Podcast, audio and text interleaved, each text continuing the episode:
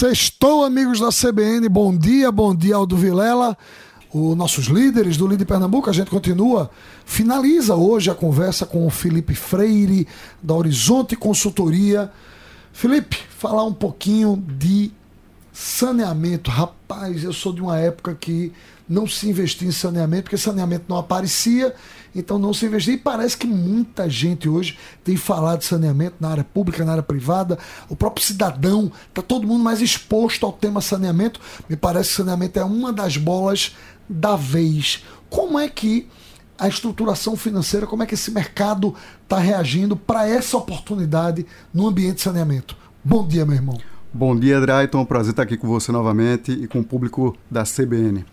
Drayton, é, o mercado de saneamento, para mim, ele é o mercado mais emblemático tá, que a gente tem no Brasil. Imagina o seguinte, ponto de largada. A gente tem um saneamento médio aí é, menor do que 30%. Hoje a gente tem saneamento basicamente nas capitais. Se você pegar essa, as zonas rurais, se você pegar o interior todo, você praticamente não tem saneamento. Então isso é um mercado virgem, tá? que com o marco do saneamento abriu uma janela de oportunidade imensa para os investidores, tanto do Brasil quanto do mundo, aportarem esse recurso no Brasil.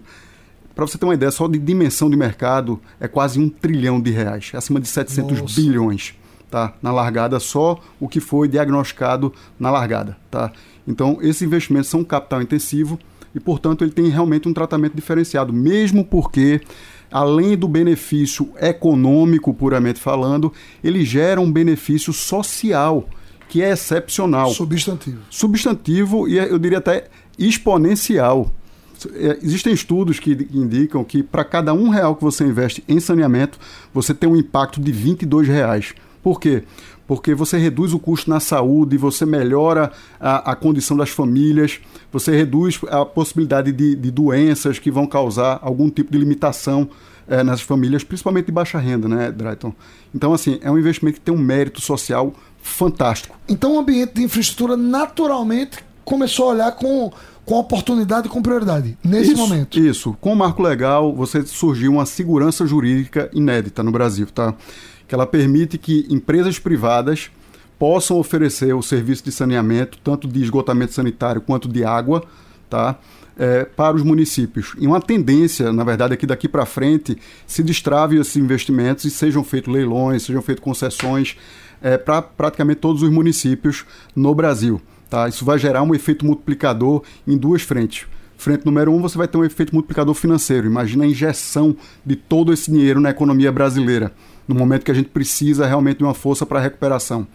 E um segundo impacto que vai ser esse impacto justamente social.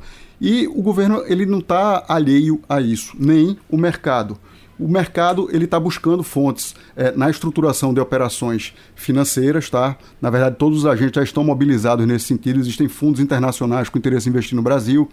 No, no, assim, nos agentes de fomento, você tem BNDES, BASA, BNB, Banco do Brasil, Caixa Econômica, todos eles já estão com a lupa voltada para esse tipo de investimento.